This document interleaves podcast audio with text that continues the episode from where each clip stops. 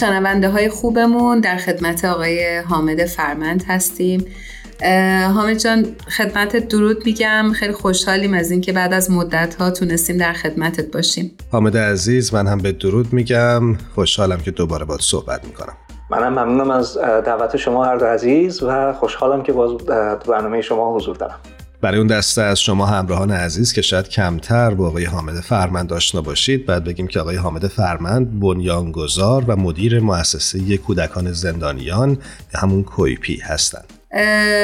حامد جان دوست داریم صحبتمون رو اینجوری شروع بکنیم که موضوع برنامهمون که می‌دونی آسیب های مربوط به کودکان زندانیان هستش ولی می‌خوایم بدونیم که تعریف کودکان زندانی چی هست و این کودکان در واقع چه آسیب هایی می‌بینند؟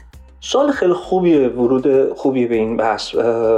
در ادبیات روانشناسی حوزه ترامای ناشی از زندانی شدن والدین کودکان زندانیان به گروهی گفته میشه که پدر، مادر یا هر دوی والدینشون در زندان هستند.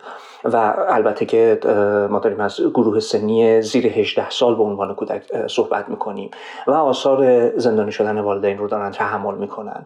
یا اینکه این تجربه رو داشتند یعنی اینکه پدر مادر یا هر دو زندان بودند الان به صورت موقت یا دائم از زندان آزاد شدند. اما خود این افراد خود این کودکان همچنان در این سن کودکی هستند. حالا اگر که به فرض فردی چند ماه بازداشت شده کودک مثلا 8 ساله ای داره 10 ساله ای داره. یا اگر که مثلا 6 7 سال زندان بوده کودکش 10 ساله بوده الان 16 ساله است و الان آزاد شده همچنان اون کودک به عنوان کودک زندانی تلقی میشه. این خیلی مهمه که حالا بعدا بهش خواهیم پرداخت اهمیتش کجاست. اما به طور کلی با اینکه اینکه پدر زندانی بشه یا مادر یا هر دو اینکه در افراد در چه شرایطی از لحاظ طبقه اجتماعی اقتصادی باشن از لحاظ وابستگی اتنیکی یا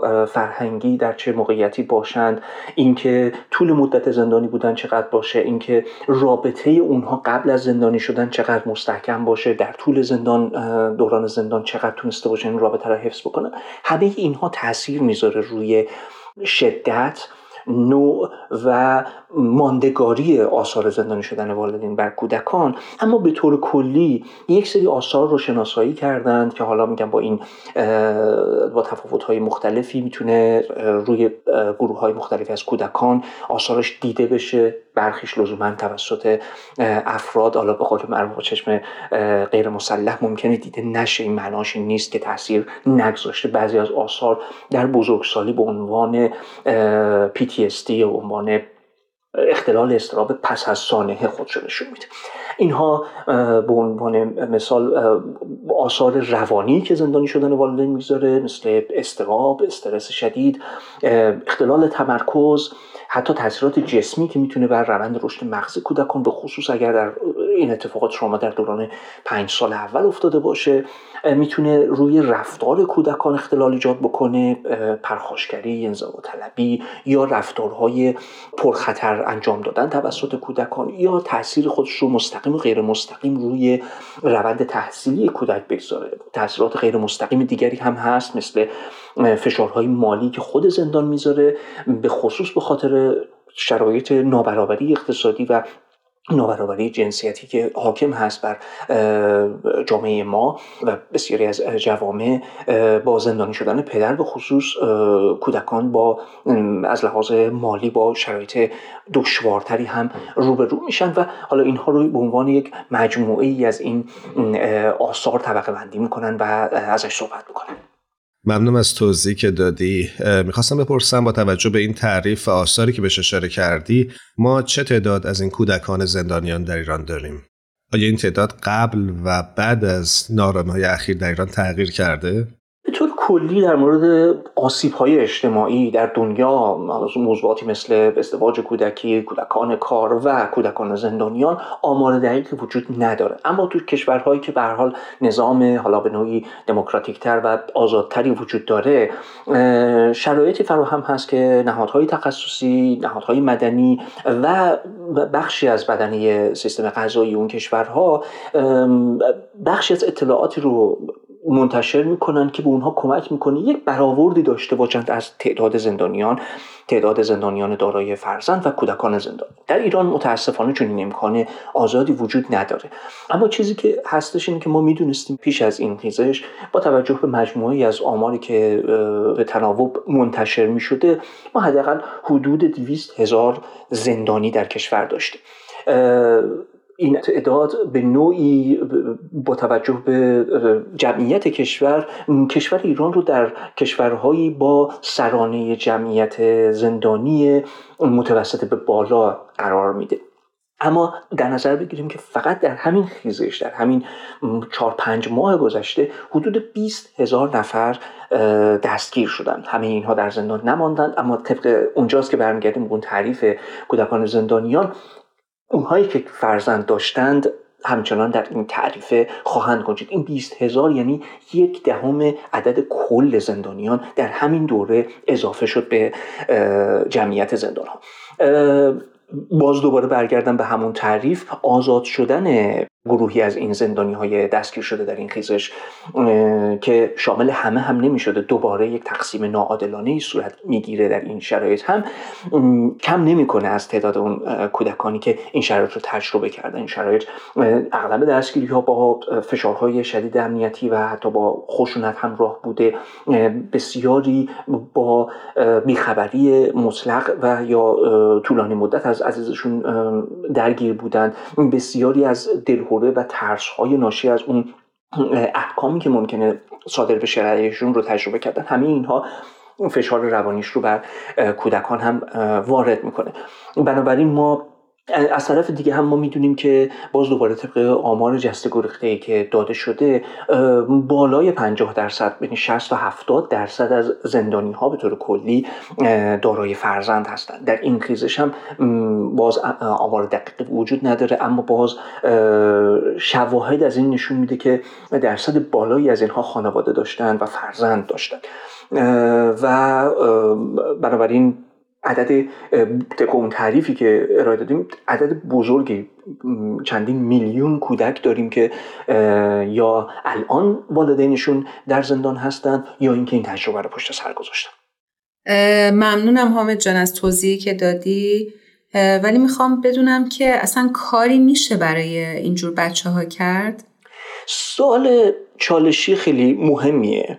روانشناسانی که روی موضوع آثار روانی زندانی شدن والدین بر کودکان کار می‌کنند تاکید می‌کنند که بله. و اتفاقا باید کاری کرد تا از ماندگاری این آثار کم بکنیم تا از تبدیل اونها به اختلال استراب پس از سانحه تا حد امکان جلوگیری بکنیم تا تاثیرش رو بر شرایط کودکان در همون دوران کودکی کم بکنیم.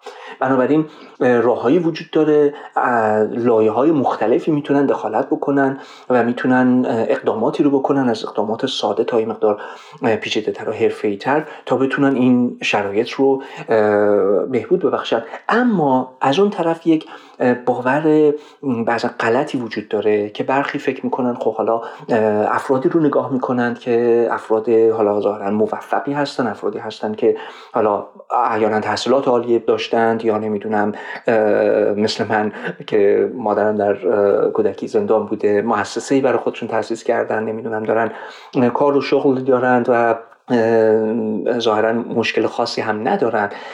و با اون باور که مثلا حالا سختی ها آدم ها رو می‌سازه فکر می‌کنند که تاباوری خیلی خود به خودی است و کودک می‌تونه از دل این آتش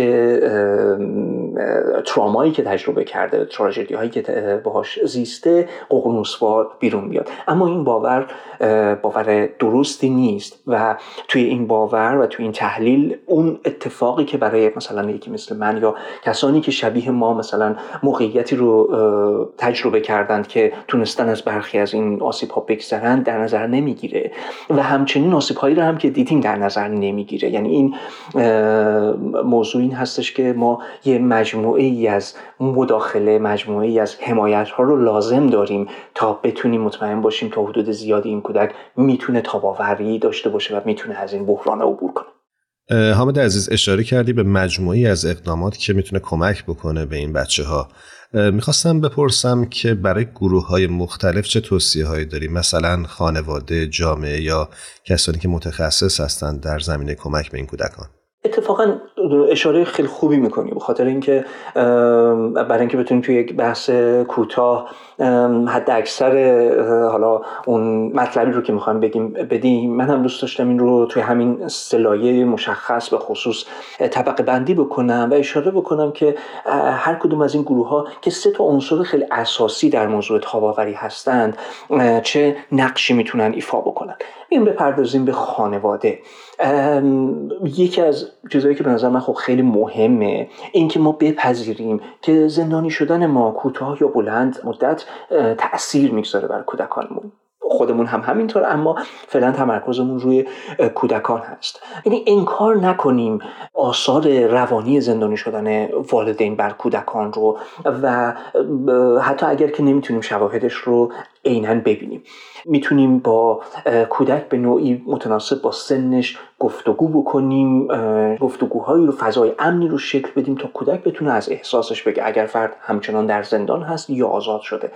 بتونه از احساسش بگه می‌تونه احساس غم شدید داشته باشه دلتنگی شدید داشته باشه می‌تونه از فردی که زندانی شده حتی عصبانی باشه. بدون قضاوت بتونیم احساسش رو بشنویم. بروز دادن احساس خودش مرحله مهمیه. از اینکه کودک بتونه مواجه بشه با حسی که داره بتونه همدلی رو درک بکنه و بعد بتونه راهی رو پیدا بکنه برای اینکه باش برخورد بکنه و ازش عبور بکنه. می‌تونه حالا بعد از اونه که تازه می‌تونه حالا نقاشی بکشه. مثلا بنویسه می‌تونه حرف بزنه. برای مثلا بعضی از کودکان مثل کودکان با سنین بالاتر خصوصا نوجوانی بعضا حتی همراهی با سایر کودکان حالا چه تو حوزه های غیر مرتبط با موضوع تراما چه در حوزه تراما اگر خواهر برادر کوچکتری دارن یا اگر خانواده رو می‌شناسیم که در فضای امنی هست و می‌تونه اینها همدیگر رو حمایت بکنن اون حمایتگری می‌تونه به کودک حس خوب بده. اما یادمون نره که کودک همچنان کودکه. کودک باید بتونه کودکی بکنه بار اضافه تری از مسئولیت کودکی بر دوش اونها نگذاریم.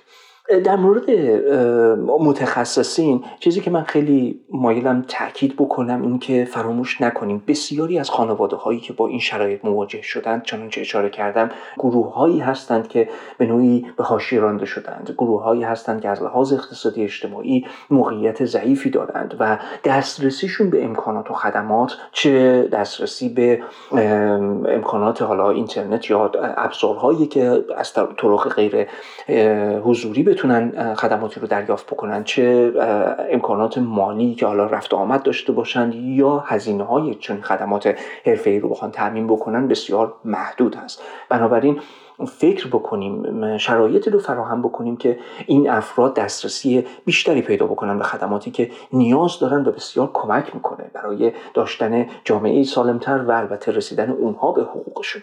و همچنین کمک بکنیم به موضوع انگزدایی چه انگزدایی از خود پدیده زندان و زندانی شدن چه انگزدایی از موضوع گرفتن حمایت های تخصصی. و در مورد جامعه هم یکی از موارد مهم همین انگزدایی است. ما به عنوان افراد جامعه موظفیم در حالی که اون سیستم حاکم نه تنها چنین اقدامی نمی‌کنه بلکه دامن می‌زنه به انگ های مربوط به زندان و جرایم حالا فقط هم بحث جرایم امنیتی عقیدتی و سیاسی نیست بلکه به طور کلی موضوع زندان.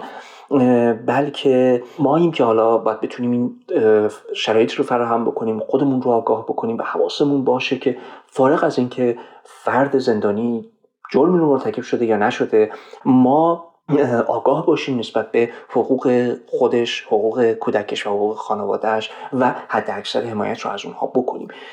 اشاره کردم که بسیار از این خانواده ها با مشکلات مالی ممکنه مواجه باشن. ممکنه کمک های حداقلی مالی ما بتونه به اونها کمک بکنه. ممکنه که اونها به خاطر همین مشکلات از یکی از مهمترین امکاناتی که اونها رو می‌تونه کودک رو می‌تونه حمایت بکنه یعنی ملاقات خودشون رو محروم بکنن. رفت آمد به محل ملاقات به خاطر هزینه هاش براشون سخت باشه.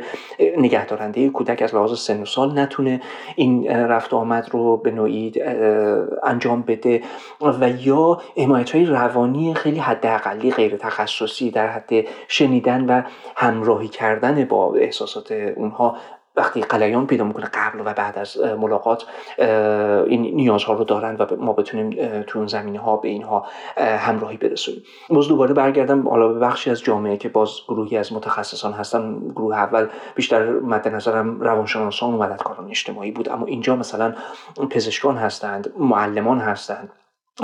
گروهی از این کودکان ممکنه به خاطر شرایطی که پیدا کردن از دسترسی به خدمات درمانی محروم بشن. پدر زندانی است و مادر به خاطر اون باز دوباره ساختار مرد سالار از یک سری از حقوقش برخوردار نیست. ما باید فارغ از اون قوانین زن ستیز بتونیم به این کودکان خدمات لازم رو برسونیم. تو مدارس ممکنه این کودکان قلدری رو تجربه بکنن. ممکنه این کودکان دوباره میگم از لحاظ درسی بخوان افت پیدا بکنن و ما بتونیم به نوعی کمک بکنیم. یعنی مجموعه ای از در نظر گرفتن اینکه این تاثیر زندان آثار وسیعی است و ما می‌تونیم که کاری بکنیم با خلاقیت می‌تونیم پیدا بکنیم راههایی رو که بتونیم اگر نمی‌دونیم که کدومی که از این کودکان درگیر این هستن و مثلا در محیطی مثل مدرسه کتابخونه جاهایی هستیم بتونیم یک فضای امن بدون انگ سالم برای تمام کودکان رو فراهم بکنیم که کودکی به خاطر نبوده پدر یا مادرش آسیب نبینه. مثلا سر کلاس دائما از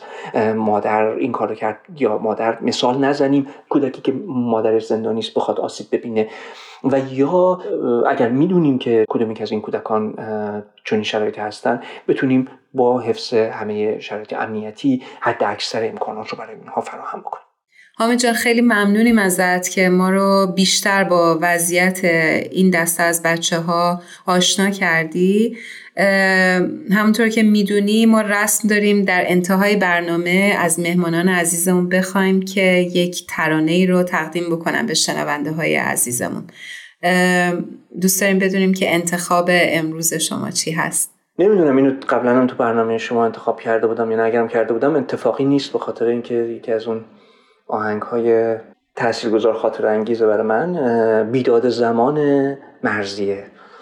غیر از اینکه گفتم مادرم که زندان بود بعد که از زندان برگشته بود خب یکی از آهنگ هایی که می‌خوند این بود و من قبل از مرزیه و صدای مادرم با این آشنا شدم و مال اون دورانی است که تلاش کردیم با هم رابطمون رو دوباره بسازیم.